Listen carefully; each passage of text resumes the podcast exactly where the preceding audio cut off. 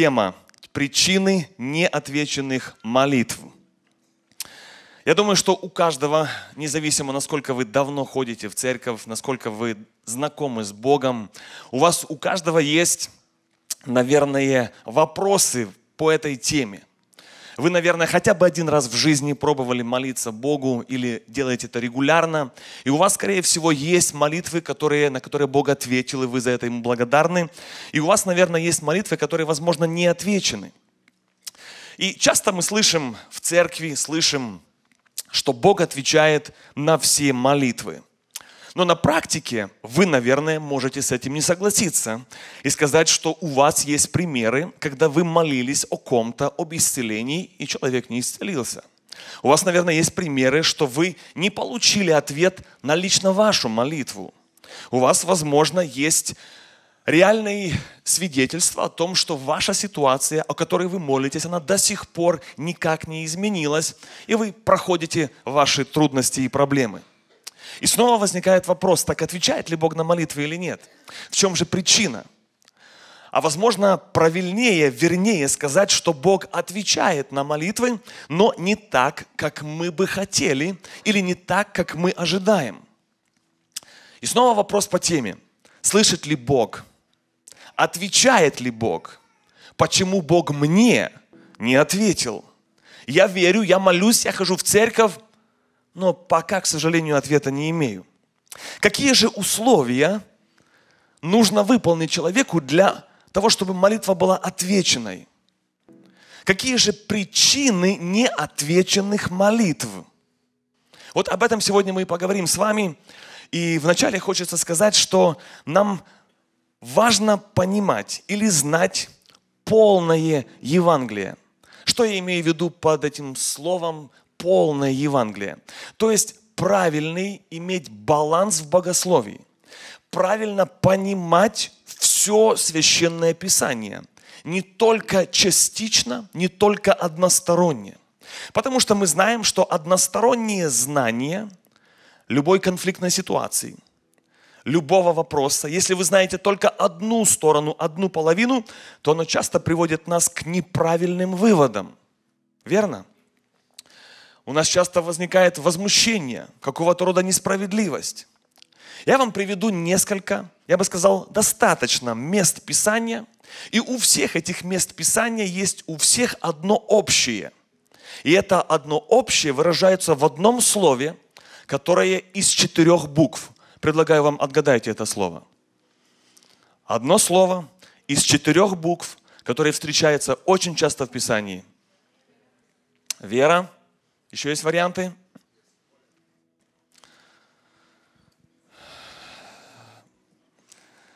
Не слышу, к сожалению, все ваши ответы, но одно из таких вот слов, коротких, но очень важных, оно звучит «если». Четыре буквы. Если это слово встречается, вопрос, что это слово означает – это слово означает, что оно включает в себя условия, определенные конкретные условия. Например, вопрос, прощает ли Бог грехи? Кто знает Писание, ответит «да». Конечно, прощает. Ради этого Христос и пришел на землю, умер на кресте, чтобы простить грехи. А теперь читаем. Вместе Матфея 6,15. «Если ты не будешь прощать людям согрешений ваших, то и Отец ваш Небесный не простит тебе. Вопрос, Бог прощает? Внимание, Бог прощает? А как насчет если? Бог прощает, если очень, очень, очень важное маленькое слово, но меняет все, которое говорит, что то есть Бог не прощает, если ты не простил. А если ты не простил любого человека, и Бог тебя не прощает, то потом ты попадаешь в сложную ситуацию, где ты уже молишься как непрощенный человек в статусе грешника. А это уже, мы с вами посмотрим чуть позже, к чему оно приводит. Еще один пример, Иоанна 14:15. «Если любите меня, соблюдите мои заповеди. Если любите, соблюдайте». Луки 13:5. «Но если не покаетесь, все погибнете. Иоанна 3,5. Если кто не родится от воды и духа, говорится о духовном возрождении или рождении свыше, не может войти в Царствие Божье. И в церковь может ходить. Эти слова сказал Христос. Но очень маленькое слово меняет абсолютно все. Если не рожден свыше, вечность – это только лишь сон. Иоанна 6,53. Если не будете есть от плоти Сына Человеческого и пить крови Его, для тех, кто не знает, что это такое, это здесь символы перечисляются, которые люди принимают во время хлебопреломления или причастия. И тоже очень важное служение. Здесь подчеркивается, что если человек в этом не участвует, не причащается, он не будет иметь жизни вечной. Видите, как слово «если» снова все меняет. Иоанна 8:31. Христос Иисус сказал к уверовавшим. То есть это уже обращение конкретно к верующим людям. Если прибудете в Слове Моем, то только тогда вы мои истинно ученики. Это условие. Последняя вторая книга Паралипоменон, 7 глава, 14 стих написано. В новом переводе. «Если мой народ, который называется моим именем, смирит себя, станет молиться, искать моего лица, оставит злые пути, то я услышу, я прощу, и я исцелю их землю. Оказывается, Бог на многое готов давать, прощать, исцелять. Бог готов помогать, но если. Я думаю, достаточно я привел примеров Нового Завета, Старого Завета, где есть определенные условия, где есть другая сторона, которую часто люди упускают. И даже часто, когда мы цитируем какие-то места Писания, да, это правда, что Бог хочет и может помогать, но есть вот это условие «если». Если – это значит, что есть наша ответственность, которая влияет на реакцию Бога, на ответ Бога на твою молитву. И вот к этому мы сегодня и приходим. И здесь важно, я хочу в вступлении подчеркнуть, что я верю в Бога, который отвечает на молитвы. Потому что тема вас немножко смущает. Причины неотвеченных молитв. Мы их обязательно должны знать. Причины. Но мы также должны знать, что мы верим в Бога, который отвечает. Вот почему нам важно разобраться, а где же вот эти корни неотвеченных молитв. И также еще важно знать, что мы верим в Бога милующего. Написано, что Его милость превозносится над судом. То есть иногда Бог отвечает даже не по нашим заслугам, просто по Его милости. Но есть исключения, а есть правила. Есть принципы божественные, как Бог отвечает на молитвы. И мы сейчас с вами попробуем в этих принципах разобраться. Библейские принципы, причины неотвеченных молитв. Итак, первый пункт называется «Мы не смотрим на жизнь с перспективы вечности». Это одна из причин, почему наши молитвы не отвечены, почему иногда многие вещи нам непонятны, почему некоторые вещи нас возмущают, в Боге, в христианстве, почему вы уже так долго, возможно, молитесь, ждете, и кажется, Бог молчит. Одна из причин, потому что мы на все смотрим, просим, ищем только со взгляда очень-очень земного. Мы не смотрим на жизнь с перспективы вечности, а Бог именно смотрит на нас именно так, именно под этим углом. Мы все понимаем и знаем, что жизнь на земле, она временная. Все это понимают. Но иногда они, мы все себя так здесь ведем на земле, как будто мы здесь будем жить веками. И, к сожалению, бывает так, что наши все мысли, все мышление, оно очень-очень загружено, я бы сказал, запаковано земными ценностями – все очень приземленно, все мечты, желания, мысли, молитвы и так далее. Разница между верующим человеком и нецерковным или неверующим в том, что неверующие люди, они получают свою награду и наслаждение здесь на земле. Вот это здесь их как бы пик.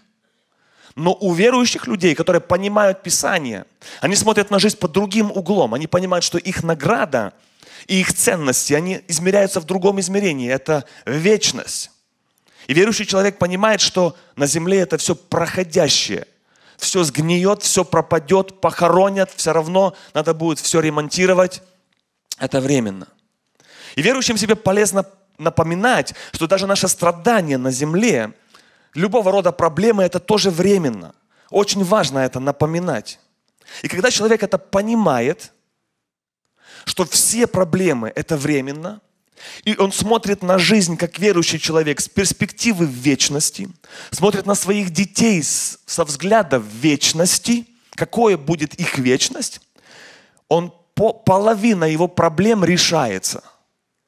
Половина паники уходит. Половина переживаний не имеет смысла. Когда человек понимает и верит, что нужно на жизнь смотреть именно с перспективы вечности. Совершенно у него другие ценности и взгляд на жизнь. Читаем с вами Матфея 16 глава, 26 стих. Написано, какая польза человеку, если он приобретет весь мир, весь бизнес, дома, деньги, а душе своей повредит.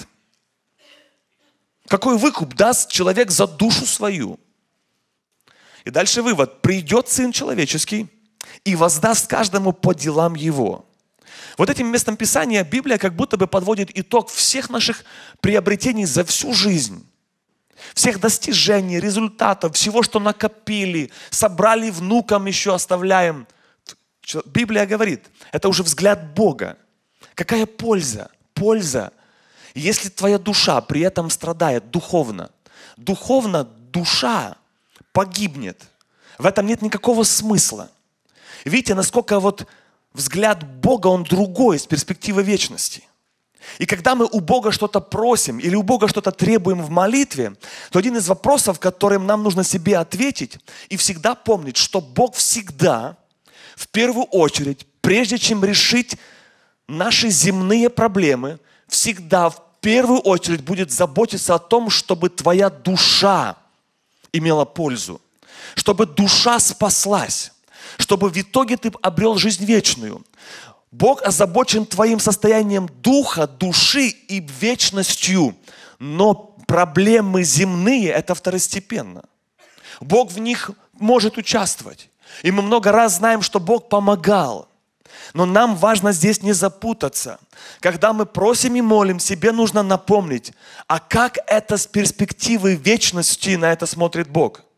И как я думаю, это повлияет вообще на вечность, на мою, на вечность моих внуков. Это как-то повлияет. А если не очень, то тогда и подход другой. И потому что мы люди более земные, потому что мы люди более плотские, мы вот именно приземленно думаем. И это иногда нам мешает разобраться в разных ситуациях. Колоссянам 3 глава, 2 стих написано «О горнем помышляйте, а не о земном». О горнем имеется в виду о небесном, о вечном. Ибо вы умерли, и жизнь ваша сокрыта во Христе. То есть мы всегда должны быть движимы приоритетами вечности. Оно звучит очень красиво, звучит очень духовно, но на практике оно очень редко получается.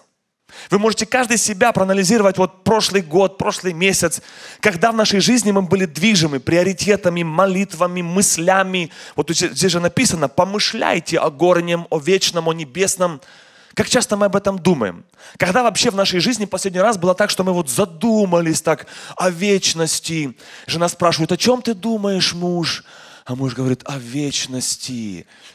Ведь это же правда, оно так только улыбку у нас вызывает, но звучит правильно. Но это то, к чему нас призывает Писание.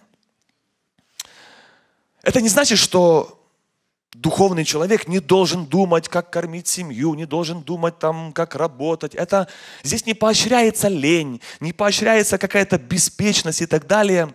Можно желать чего-то лучшего. Но здесь, когда человек полностью поглощен всем земным, я говорю о верующем человеке, полностью поглощен земными заботами, ему очень тяжело морально. Он ничем не отличается от неверующего человека. Тот загружен и тот загружен, тот в суете и в тот в суете. У того все как бы должно решиться именно здесь и именно прямо сейчас, но перспектива вечности – Помышляйте о горнем. Какая польза, если сейчас решим все твои проблемы, а твоя душа пойдет в ад? Какая польза, если проблемы все решатся, а твой характер, он очень скверный? Вокруг тебя людям плохо. И не уверен, что Богу захочется с таким характером на небо брать. Вот эти вечные ценности, вот эта трансформация нас, о которой в Писании написано, что мы призваны преображаться в образ Христов, то есть в Его характер призваны изменяться. Хочется напомнить верующим людям, что даже если мы уже стали чуть-чуть лучше, чем в прошлом году, наше призвание, я верю, до конца, пока мы живы, преображаться в образ Христов. То есть трансформироваться, меняться в нашем характере. И это возможно не только благодаря нашим усилиям, а влиянию Божьего Слова, Его Духа на нас. И вот тогда происходит эта трансформация. Часто наши все молитвы к Богу сходятся Господи, дай, Господи, дай, Господи, помоги, Господи, реши. Если они не решаются, у нас появляется опыт, мы лишаем, появляется ропот, извините, мы иногда можем устраивать скандалы, теряем радость из-за материальных ценностей и вещей. И часто причина, почему нам тяжело, тяжело морально, тяжело вообще дышится, потому что мы очень сконцентрированы на земной жизни. Представьте себе пример ребенок, который поломал игрушку, и он безутешно плачет. А родитель смотрит и думает, какая ерунда. Ну, разве из-за этого стоит так плакать и такими слезами? Реальность одинаковая у обоих. У родителей реальность игрушка поломана. И у ребенка реальность одинаковая, игрушка поломана. Но видите, какой разный взгляд на эту реальность. Один думает, это катастрофа. А родитель думает, ну купим новую, ну, ну какие проблемы? Жизнь впереди. Вот так же иногда смотрит Бог на наши проблемы. Для нас катастрофа. Проблема, с которой мы сейчас вот боремся. Бог смотрит на перспективу вечности совершенно по-другому. Совершенно по-другому. 2 Коринфянам 4 глава, 17 стих написано, «Ибо кратковременное легкое страдание наше производит в безмерном преизбытке вечную славу, при условии, когда мы смотрим на невидимое, когда мы смотрим, но не на видим, на, когда мы смотрим не на видимое, но на невидимое, ибо видимое временно, а невидимое вечно. Друзья, очень знаменитое место Писания, Иоанна 3,16 написано, «Ибо так возлюбил Бог мир, что отдал Сына Своего Единородного, дабы всякий верующий в Него не погиб, но имел жизнь вечную». Многие его знают наизусть. Но у меня к вам вопрос. Зачем Иисус умер? В чем смысл всех страданий? Это центр всего, кажется, на чем основано Евангелие. Ради чего? Ради какой жизни я вам помогаю? Ради какой жизни? Земной? Вот здесь и кроется наше разочарование. Он умер, он страдал. Вся эта история Иисуса Христа ради вечности. Вот это важно помнить. Ради того, чтобы ты жил вечно. Вечно жил. Вот это перспектива вечности. Вот это зачем был послан Христос на землю. Вот почему нам важно об этом помнить. Исаия 26, 3 стих написано, «Твердого духом ты хранишь в совершенном мире, ибо на тебя уповает Он». Мы все знаем, что страдают верующие и неверующие. Болеют и те, и другие. Проблемы у тех и у, у церковных, и у нецерковных. Тогда вопрос, а в чем преимущество быть верующим? Какой смысл ходить в церковь? А какая привилегия верующих? Это большая привилегия, друзья. Знать Бога, иметь веру. Вера в Бога, она помогает не просто жить, но выживать в самых трудных условиях. И вера в Бога, она помогает иметь мир, который не продается на Амазоне. Вы слышите, друзья? Мир и покой, который нам только снится, его нельзя купить даже за большие деньги.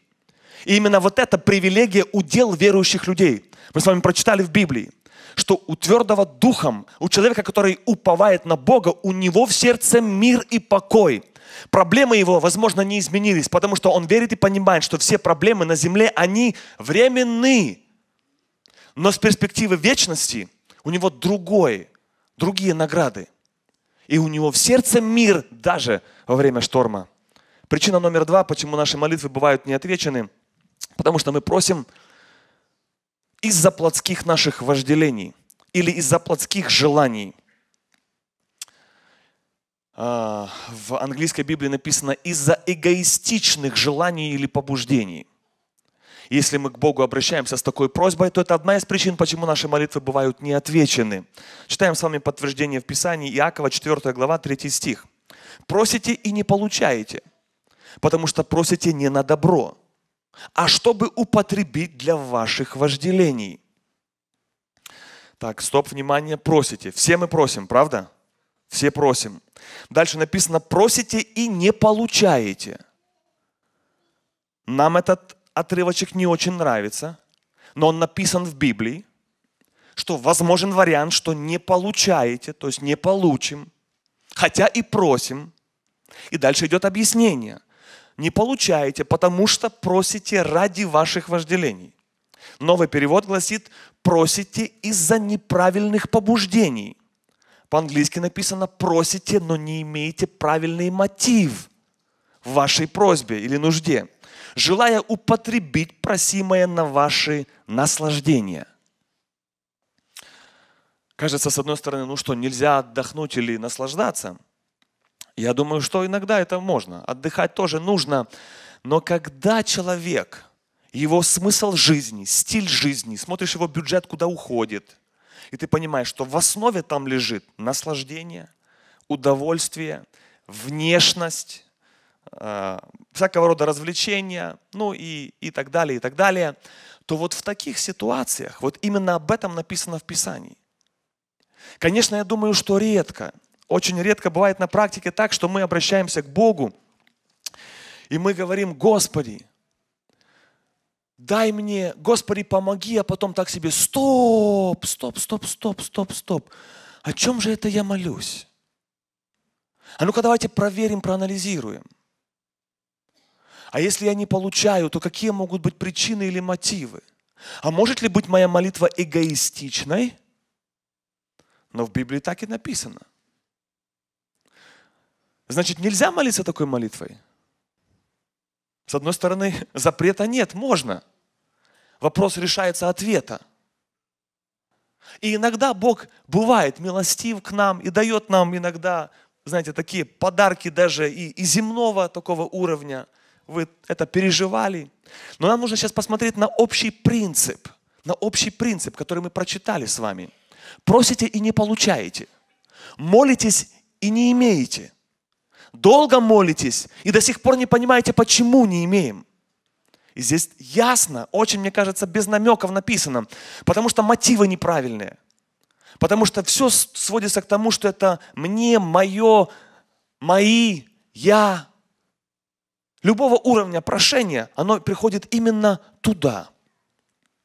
Представьте себе, что вы знакомитесь с человеком. Знакомитесь, вот у нас почти каждое воскресенье есть новые люди. Добрый день, добро пожаловать в Джексонвилл. Вы откуда? Из Сиэтла, да, слава Богу. О чем вы молитесь? Правда, никто так не знакомится. Но вы ему дали еще пять минут подумать, не переживайте, не переживайте, у нас с Вашингтона вы тут не одни, просто, ну, о чем вы молитесь? Или гости из Аляски, это без разницы. И человек, ну, как бы начинает говорить, ну, о том молюсь, о том молюсь, о том молюсь. А потом ему говорите, а можете огласить весь список? Ну, и человек пошел. 12 пунктов огласил за детей, за внуков, работа, там, долги, все, все, все, все, все. А потом вы снова ему говорите, а, извините за такое ну, знакомство, а можно из этого списка вот три самых-самых важных нужды? Человек так вздыхает и говорит, ну, со мной так еще никто не знакомился. А вы говорите, а у нас так в церкви обычно знакомятся. И он вам три вот самых главных нужды с его списка молитвенного. И там, чтобы дети не болели, а, чтобы дом был выплачен, ну и чтобы а, что, что, что, что еще? Ну, здоровье и карманы, чтобы были не пустые. И вроде бы все нормально. Вроде бы как бы это все надо, это необходимо. Но вот знаете, в чем причина, друзья? Когда из этого списка нету там никаких духовных ценностей, вечности их просто нет. Или оно есть на двенадцатом месте. То есть там дети, здоровье, финансы, работа – это все на своем месте. Но вы же помните, я сказал, огласите весь список. А потом выделите три самых главных. И вот это такое знакомство нам показывает, чем человек дышит, о чем человек молится. А потом вы ему можете продолжить проповедь и рассказать причину неотвеченных молитв. Потому что в основном все молитвы сходятся только на плотском, материальном и земном. В списке нету, Господи, исправь мой характер. Об этом тоже можно молиться. В списке нету, Господи, хочу Твое Писание понимать вот по-другому, вот откровение прошу. Есть такое в списке? Ну, добавим на девятнадцатом месте. Вот о чем, друзья, рассуждение. О чем мы молимся, чем мы дышим, как мы мыслим. И тогда оттуда и все мотивы всех молитв, и оттуда и причины неотвеченных молитв. Чтобы подвести итог, молиться можно и о земных вещах. Мы имеем на то право. И Бог и в этом участвовать готов. Но когда как я сказал, идет большой перекос, и там 90% или 100% там все, только земное, то тогда там получаются проблемы с неотвеченными молитвами. Потому что все из-за наших плотских побуждений. Можно, друзья, молиться и сказать, Господи, укажи мне моего идола в жизни. Кто такой молитвой молится? Вот здесь нам важно разобраться в этом списке, где это находится. Господи, в чем я должен исправиться? Укажи мне на мои недостатки. Можно сказать, ну я свои недостатки знаю и без Бога. Хорошо, вопрос, что ты с ними делаешь. Здесь без Бога ты не справишься. Хоть ты их и знаешь. Ты уже обещал, я знаю, я тоже обещал. Без Бога ты не справишься. Вот почему тебе здесь нужно не только свое знание, а еще и Божье вмешательство. И нужно немножко переставить списочек и молиться еще и о духовных вещах, ценностях духовных. И тогда, я думаю, молитвы наши, они изменятся, и ответы тоже придут. Третья причина, почему мы не получаем ответы на молитвы, это мы не пребываем в Слове. Пункт номер три – мы не полу... Причина неотвеченных молитв, потому что люди, которые знают Бога, называются верующими, не пребывают в Слове. Почему я так думаю? Потому что так написано. Иоанна 15:7. Если не прибудете во мне, и слова мои в вас прибудут, то чего не пожелаете, просите, и будет вам. Друзья, вам нравится место Писания, где написано, чего не пожелаете. Мы это цитируем часто. Все, чего не попросите у Бога, аж хочется начать просить. Но давайте будем читать полное Евангелие. Со всех сторон и полностью. А вначале написано маленькое слово, четыре буквы «если». Если, по-английски еще меньше, if, две буквы, две буквы. И так все меняется. Если прибудете во мне, если прибудет слова мои в вас, слово мое будет в вас пребывать, то тогда написано, чего не пожелаете, просите. А у вас план. Все. Завтра встаю, с утра по часу, по два в день пребываю в Слове, потому что у меня план. Я и то хочу, и то хочу, и то мне нужно. У вас уже список желаний на бумажку не вместился на одну страницу. И вы думаете, ну написано же, все, чего не пожелаешь, все получите. И вы пошли пребывать в Слове со списком «Уверенно мы получим». И здесь будет сюрприз. Знаете какой? когда вы будете пребывать в Слове, список поменяется. Понимаете? Список желаний, заказов, требований к Богу изменится. А вот этого эффекта мы не ожидали. Но нам слово нравится. Все, чего не пожелаете. Но на практике мы же люди честные. Ну, по крайней мере, хотя бы самому, самим собой стоит быть. Как я пребываю в слове? Ну, может быть, на телефоне там читну, читну. То есть не прочитаю, а читну. Так, так, стишок. Или там, ну, что еще бывает? Ну, бывает там, ну, раз-два в неделю открою Писание. Ну, в церкви тоже, на Ютубе бывает, тоже все хорошо, нормально. Но здесь, друзья, нам важно понимать, что слово, что значит пребывает, пребывает, пребывает. Прибывает это когда для флоридских людей известно, что такое hurricane, это ураган, да? Гости, не бойтесь, добро пожаловать на Флориду. Мы здесь живем и здравствуем. Значит, вот как оно происходит. Значит, ну, примерно там раз в год идет сирена и такое объявление. Идет на Флориду ураган. И вдруг здесь как бы все занятые люди, у которых обычно нету времени, обычно нету времени проверять погоду по 15 раз в день. Люди рабочие, люди учатся, люди занятые, домашними делами занимаются. И вдруг 15 раз в день, плюс-минус, люди начинают проверять погоду. Это называется пребывают в канале погоды. Пребывают в новостях. Независимо, что они делают. Моют посуду, проверили погоду.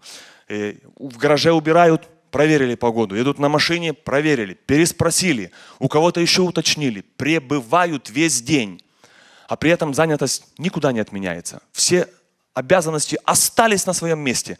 Никто вас не освобождал от них, но люди нашли время пребывать и следить за прогнозом погоды.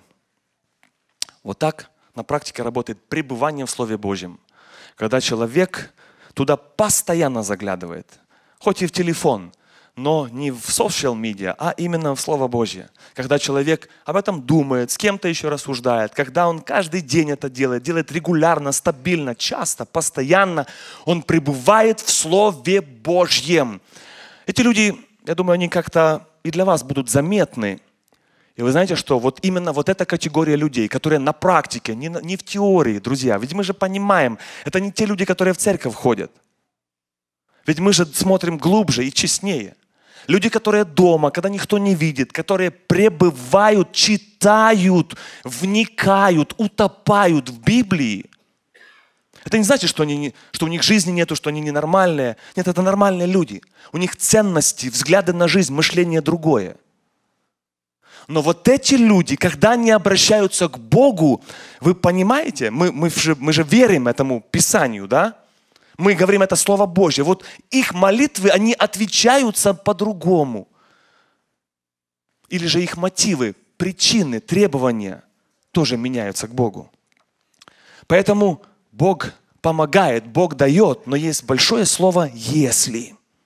А теперь представьте себе, что завтра вы будете молиться, и как обычно – по традиции, по привычке. Господи, и то дай, и то дай, Господи, и то дай. А потом, оба, стоп, стоп, стоп, стоп, стоп, стоп. Куда ты так разошелся в молитве со своим списком? Ведь ты же молишься не просто ради процесса. Ты же хочешь результат. Ты же заинтересован в ответе, правда? Ну, правда. Так давай будем смотреть, на какие тут условия, принципы библейские. Написано, если прибудете то тогда просите и получите. А если не прибудете, можно просить? Ну, можно. А дальше, как бы сами понимаете, ну, в принципе, можно. Но понимаем, да? Как написано. Здесь же на двух языках написано. И мы с вами читаем, и я думаю, все-все понимаем. И вот здесь нам важно понимать, друзья, что когда мы пребываем в Слове Божьем, то наши молитвы, они начнут меняться. И наши ожидаемые ответы от Бога тоже будут меняться. Приоритеты и цели. Мы будем молиться, Господи, что я могу сделать для Тебя? Чем могу быть полезным? Моя машина, мой дом, мое время – Чем могу, Господи, быть полезным окружающим? Вот живу просто для себя. А вот как-то внутри что-то появилось другое, смысл как-то жизни более интересным стал. Помоги, Господи, воспитать детей в страхе Господнем. Помоги, Господи, быть хорошим мужем или хорошей женой. Это идет в списке, в приоритетах, изменяются. Интересно, пример из Библии, которого нету на экране, 1 Паралипоменон, 17 глава, написано, что Давид имел желание в сердце. К нему пришел пророк Нафан и сказал Давиду, все, что у тебя на сердце, делай, ибо Господь с тобою. Внимание! У человека появилось желание. Приходит пророк Божий и говорит, все, что у тебя в сердце, желание, действуй, делай. Важно заметить, что он еще ничего не сделал. А у него было на сердце построить храм Божий. Но важно, он еще ничего не построил, ничего не сделал, никаких чертежей. У него просто пришло мысль и большое желание. И приходит Бог и говорит, делай, действуй. Как вы думаете, почему? В чем глубина, в чем секрет вот этого такого уникального примера? Секрет лишь в том, что в жизни человека возможен такой уровень, что когда твои желания совпадают с желаниями Бога. Это называется благая и совершенная воля Божья. И тогда, тогда Бог говорит, иди и действуй. Вы понимаете, какие ответы на молитву будут происходить вот в этом процессе? А дальше из, из Библии мы знаем, что потом пророк возвращается и говорит Давиду, нет, ты не построишь храм, и здесь можно сорваться, можно подскользнуться, по-человечески, по-христиански сказать, Боже, ты что, я же верующий, я же собираюсь сделать благое дело, я же храм строю, ну ты что, ну как это? А Бог вносит свою корректировочку. Нет, чуть-чуть будет по-другому. И здесь очень важно снова остаться в воле Божьей. Снова очень важно. Иначе снова можно наломать дров. И тогда уже Бог может сказать, делай, но я уже не с тобой. А в этом месте Писания, которое я цитировал, там написано, делай то, что в сердце твоем, ибо Бог с тобою. А ты можешь делать и без Него. Но результаты просто меняются. Вот почему нам важно это понимать. Иоанна 3,22 чего не попросим, получим от Него, потому что соблюдаем заповеди Его и делаем благоугодное перед Ним. Друзья, здесь снова надо увидеть полное Евангелие. Видите, одна сторона говорит, все, чего не попросим, получим. Предыдущий стих, помните? Просите все, что желает душа ваша. Это я называю одностороннее богословие. Полное Евангелие – это когда мы видим полный весь контекст и знаем не только часть, а знаем полное значение и понимание имеем правильное. И вот здесь написано снова условия или причины, точнее. Потому что мы соблюдаем заповеди, не просто слушаем, но соблюдаем. И дальше делаем то, что благоугодно, то, что по воле Божьей. Это не просто здесь имеется в виду мертвая такая религиозность или исполнение просто закона. Но в этих условиях я верю, что включается отношение человека с Богом. Отношение. Мы об этом очень много говорили в прошлом году. Пять частей о личных отношениях с Богом. Это то, что родители всегда заинтересованы иметь с, с детьми. Точно так же Бог заинтересован иметь эти отношения со своими детьми, верующими. Ведь нам же не интересно, чтобы наши дети просто исполняли правила в доме. Просто правила. Вот раз, раз, ну окей, сюда не стой, сюда не сядь, все. Ведь это же, это так мелко. Хочется отношений. Вот почему нам здесь увидеть надо, что нам важно не просто слушать, потому что мы уже наслышались очень много проповедей. У нас уже 20-летний стаж знаний. Но здесь кроется корень «исполняем» исполняем. Вы знаете, часто в, в пасторском служении приходят люди за помощью, когда они попадают в разные кризисы, духовные, моральные, эмоциональные. Человек Человеку даешь совет.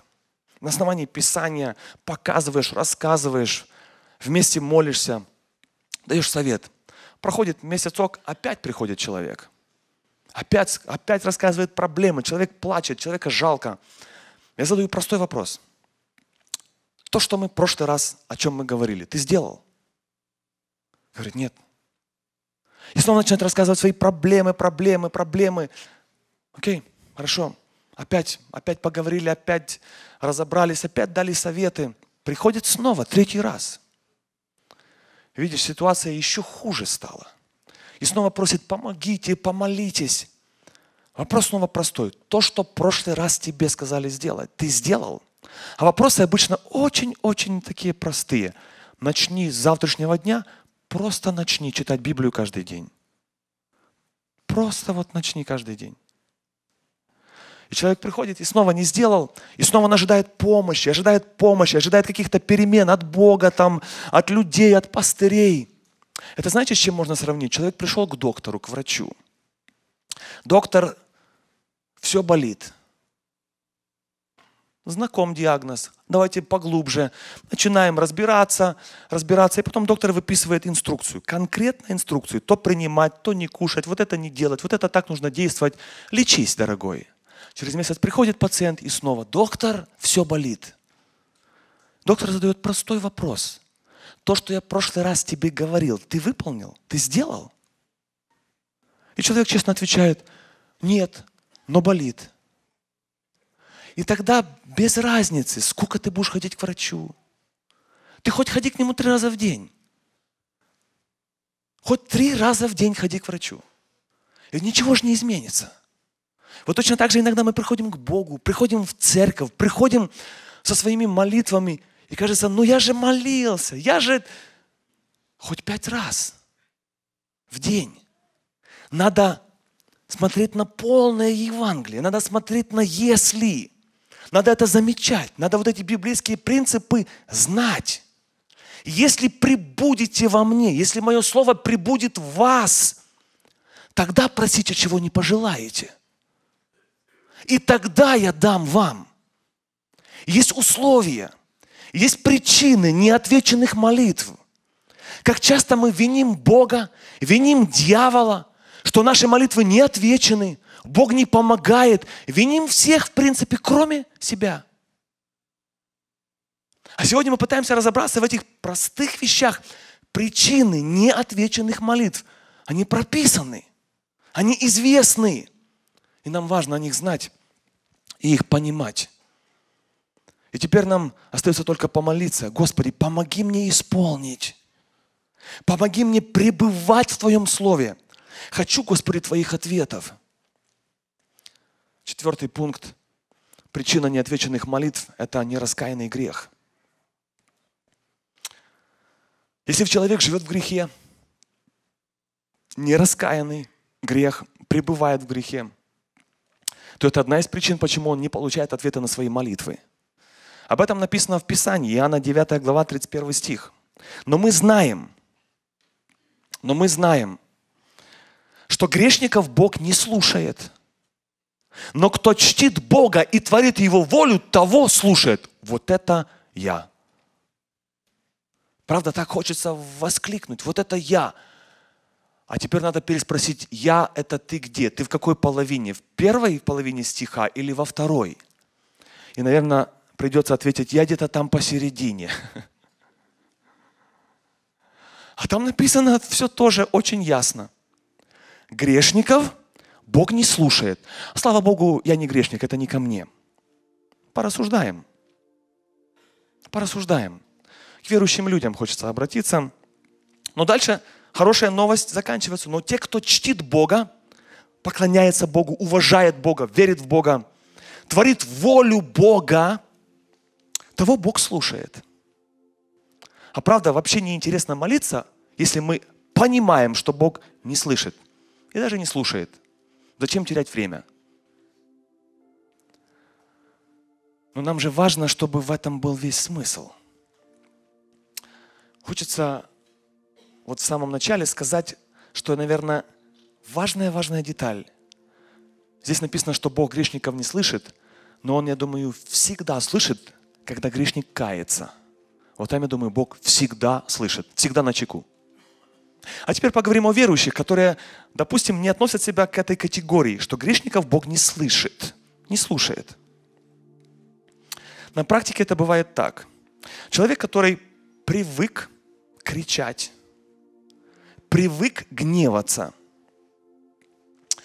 Помню одну, а, один диалог, а, один человек делает замечание одной бабушке и говорит, а, бабушка, пожалуйста, перестаньте кричать. Почему вы так кричите? Она ему отвечает, я не кричу, я так балакаю. Имеется в виду перевод, я не кричу, я просто так разговариваю. На самом деле человек просто привык к такому состоянию. И он уже не различает, где он кричит, где он нормально разговаривает. Человек, который срывается, который в порывах гнева что-то делает. Вот эти все ситуации нам знакомы, друзья, и здесь важно вот что. Сорваться может любой человек. Споткнуться и верующий, и Библию читает. Любой может ошибиться, может споткнуться. Но если этот человек при этом не извиняется, вот это надо услышать.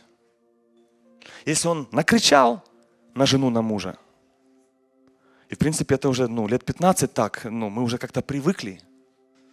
Ну, накричал, потом нормально поговорили, как бы, и, и обнялись, и, и дальше поехали. Оно как бы с одной стороны вроде бы, но вот это вот момент покаяния, у глубоко верующего человека должен быть на высоком счету. Он должен извиниться и перед человеком, и перед Богом, чтобы не попасть в категорию первой половины. Вот здесь как написано, видите на экране, что грешников Бог не слушает. Но мы же говорим, мы не грешники. Но если ты согрешил и не раскаялся, и остался там, и это делаешь так вот, ну, пару раз в недельку, то ты в этом статусе пребываешь. Люди иногда привыкают не извиняться, привыкают не каяться. Верующие люди, я думаю, привыкают к тому, что каяться должны грешники, а мы же в церкви, то мы как бы нет. Друзья, и нам тоже надо. И когда я веду диалог с Духом Святым, друзья, то я всегда почему-то часто получаю вот такие ответы. Вот там надо покаяться, вот там извиниться, вот там нужно попросить прощения.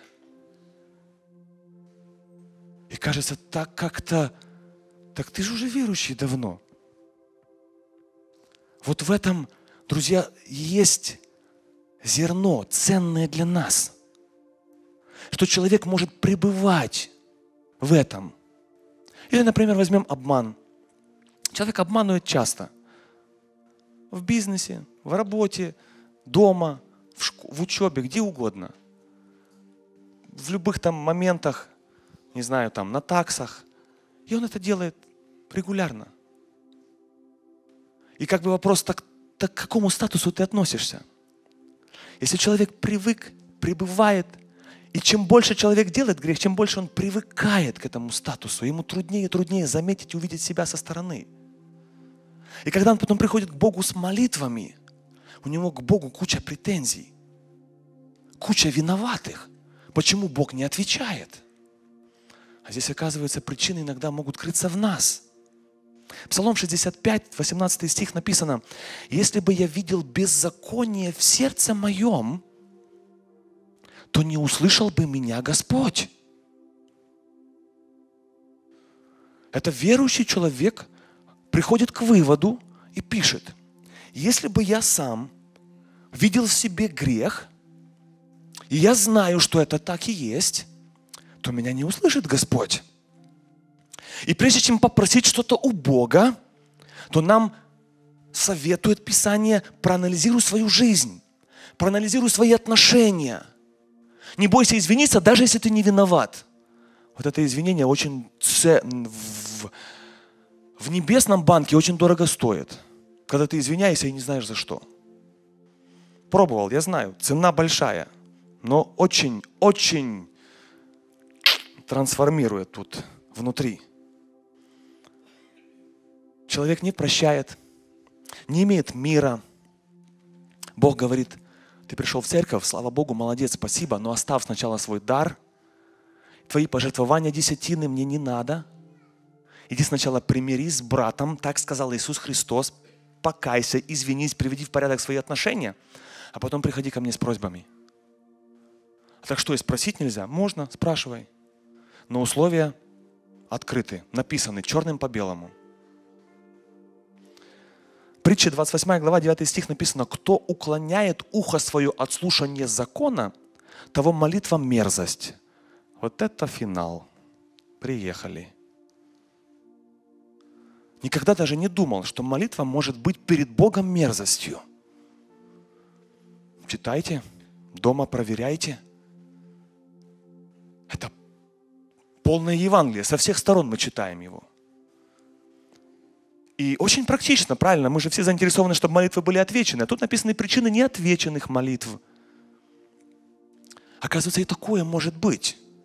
И здесь, видите, снова связано это с Писанием, с заповедями Господними. Если мы этим пренебрегаем, если мы этим не ценим, если нам больше нравится Инстаграм, если мы пребываем в Инстаграме, а не в Слове Божьем. У нас был сейчас, вот вы знаете, пост от социальных сетей. Сегодня последний день. В посте можете меня поздравить. И когда написано в Писании, если прибудете во мне, то все, чего не хотите, получите, то можно точно так же нам себе где-то записать в телефоне, если прибудете в Инстаграме, то получите все, что в Инстаграме. А что в Инстаграме?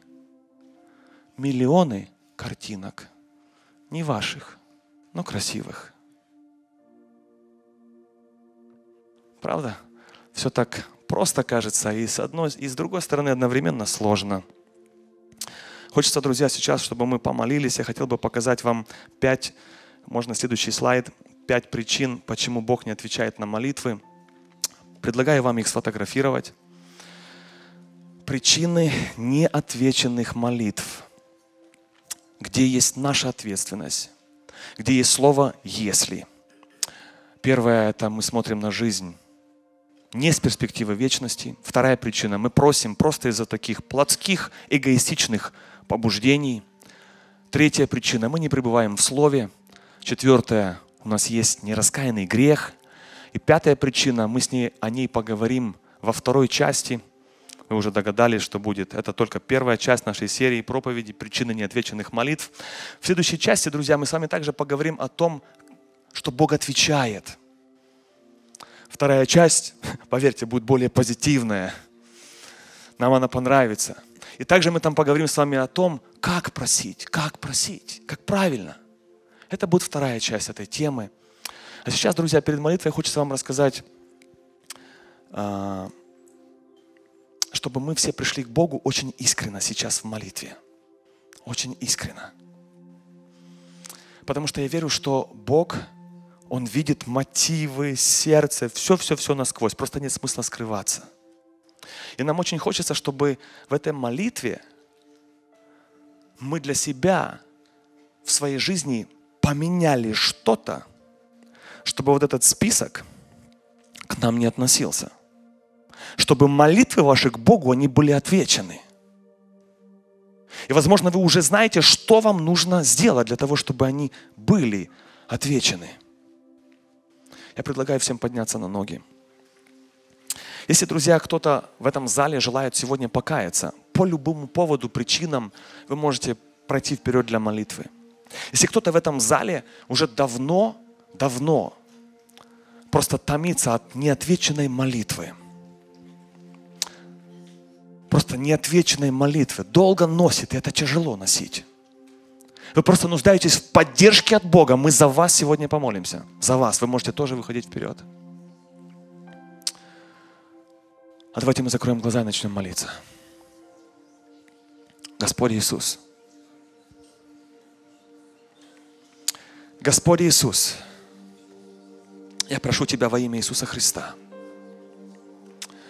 Во имя Иисуса Христа, Дух Святой, мы приглашаем Тебя сейчас на это место. И Пусть Твое влияние, оно дойдет до тех, кто смотрит нас онлайн сейчас. Пусть эта молитва коснется и их во имя Христа Иисуса. Господи, я молюсь за тех, кто пришел вперед. Прошу Тебя, Боже, пожалуйста, яви свою милость. Твое слово говорит, что милость Твоя превозносится над судом, над нашими заслугами. Твоя милость и любовь к людям, она велика. Ты Бог любви, Ты Бог милости. Господь, помоги сегодня Твоим детям, Твоим людям узнать, Господи, разобраться в корнях, в причинах, в неотвеченных молитвах. Господи, помоги во имя Христа Иисуса.